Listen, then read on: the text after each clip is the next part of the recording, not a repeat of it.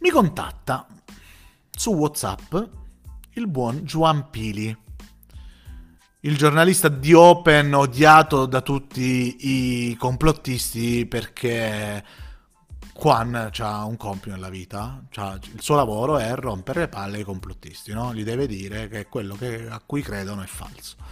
E mi fa una domanda particolare che in effetti ho detto cavolo, ma potrei rispondere a questa domanda per poltrona politica, perché è una domanda molto interessante.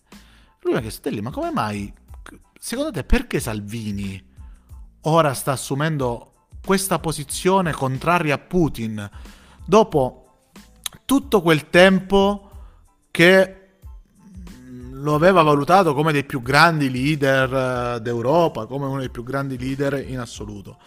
La domanda è interessante perché in effetti eh, ci si può chiedere, ed è compito di poltrona politica, eh, farsi proprio queste domande. Perché un politico come Salvini fa questa azione apparentemente e percettivamente totalmente dissonante, totalmente incoerente rispetto alla posizione che ha tenuto sempre di apprezzamento per Putin, ora pare non apprezzarlo più e stare totalmente dalla parte degli ucraini. Perché assumere questa posizione? Partiamo da un aneddoto.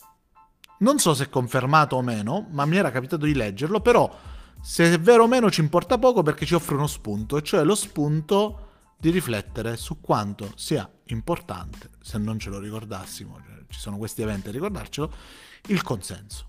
Marine Le Pen pare, pare abbia fatto ritirare il materiale elettorale che aveva prodotto per la competizione che ci sarà tra non molto per le presidenziali francesi, perché su quel materiale pare ci fosse Putin. In realtà avrebbero risposto che era un errore di stampa. Ora, a noi questo non interessa, però ci interessa la logica che ci può essere anche dietro questa leggenda metropolitana o questa fake news, cioè tutti, tutti si devono preoccupare del consenso. E Salvini, molto più che la Meloni, ha dimostrato sempre, in tantissime occasioni, di tornare indietro sulle sue posizioni quando ciò era conveniente per sé e per il suo partito. Mi spiego meglio. Quanto in fretta abbiamo dimenticato le posizioni anti-europeiste di Salvini, visto che lui stesso poi ha smesso di portare al centro del dibattito politico? Quante volte abbiamo visto molti politici sembrarci uh, incoerenti? In realtà io voglio difendere Salvini, come tutti quei politici che avevano un'opinione di un determinato tipo un tempo e oggi ne hanno un'altra. Perché loro perseguono una coerenza, e cioè la loro coerenza è quella di essere dietro l'opinione pubblica, di inseguire i sondaggi. Ora, la risposta che ho dato a Juan è molto semplice. Juan, guarda, innanzitutto Salvini è un personaggio che dell'incoerenza non si è mai preoccupato più di tanto. Non si è mai giustificato davanti alle sue incoerenze. Lui è contro le droghe, ma frequentava l'Ultras che spacciava, che era stato condannato per spaccio.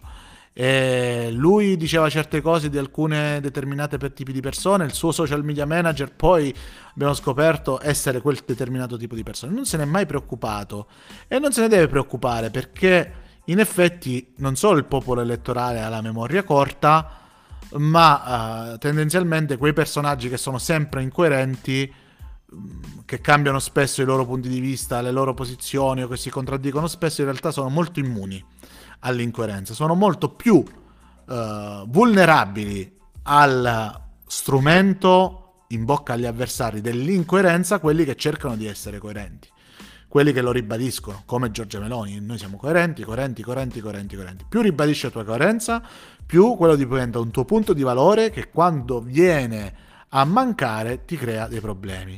E secondo me Salvini sulla coerenza non ci ha mai puntato, quindi ci sta perfettamente che lui faccia questi cambi di casacca. Ora, quando la casacca è solo virtuale, solo di valore, le cose possono pure funzionare.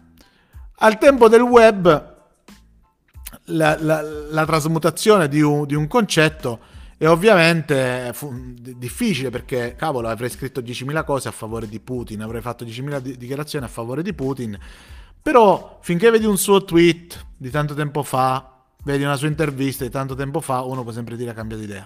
Certo che è molto più forte l'immagine di colui che cambia idea quando in un'occasione come quella che è successa in Polonia il sindaco della città presso cui lui era in visita, alla fine della conferenza stampa ti caccia fuori la maglietta che indossavi un po' di tempo fa, fai lì, fai, stai pagando non l'incoerenza, stai pagando la figuraccia, il fatto che ci siano altri esterni al, al political game italiano che ti stanno dicendo che sei praticamente un cialtrone. Anche la contestazione del fotografo che non ha paura di ritirare quello che gli ha appena detto quando Salvini si è allontanato, buffone, Salvini torna indietro per dire vediamo se me lo dici in faccia quello che gli continuo a dire, è una debolezza.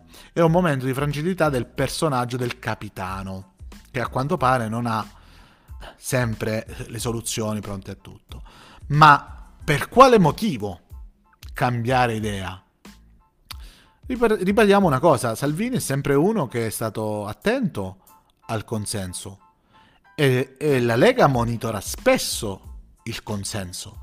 L'ultimo sondaggio commissionato proprio dalla Lega risale a gennaio-febbraio del 2022 e, e, questi sondaggi servono, mm, orientano molto un leader come Salvini populista che deve stare dalla parte del sentimento del popolo, non dalla parte del popolo, un'altra cosa, dalla parte del dissentimento del popolo. E quindi cosa potrebbe essere accaduto? Potrebbe essere accaduto che nei sondaggi ha visto che la maggior parte, non solo degli elettori italiani, ma dei suoi elettori, eh, non apprezza quello che sta facendo Putin, perché le immagini che stanno arrivando da lì ci danneggiano, per tutta una serie di questioni potrebbe aver usato uno dei suoi tool di monitoraggio della bestia. Avete sentito parlare tante volte della bestia Salvini? Cos'è la bestia Salvini? È un team che utilizza strumenti informatici per eh, sondare, ascoltare eh, il brusio social in generale, quello dei suoi asset, eh, le sue pagine, i suoi Twitter, eccetera, eccetera, e ha avvertito che anche il suo elettorato non apprezza la mossa di Putin. E questo perché ci incuriosisce, no? Fa, fa porre a Quan una, una, domanda come, ma perché? No? Se ne, alla fine se ne è infischiato molto spesso, se ne è infischiato molto spesso, si è infischiato molto spesso del giudizio dei media e di quello generato intorno a quei media, ma non, Salvini è sempre stato molto attento a seguire il sentimento più de, de, del popolo, no? È, è, una guerra avviata così da Putin, oltre pochi, non molti possono giustificarla.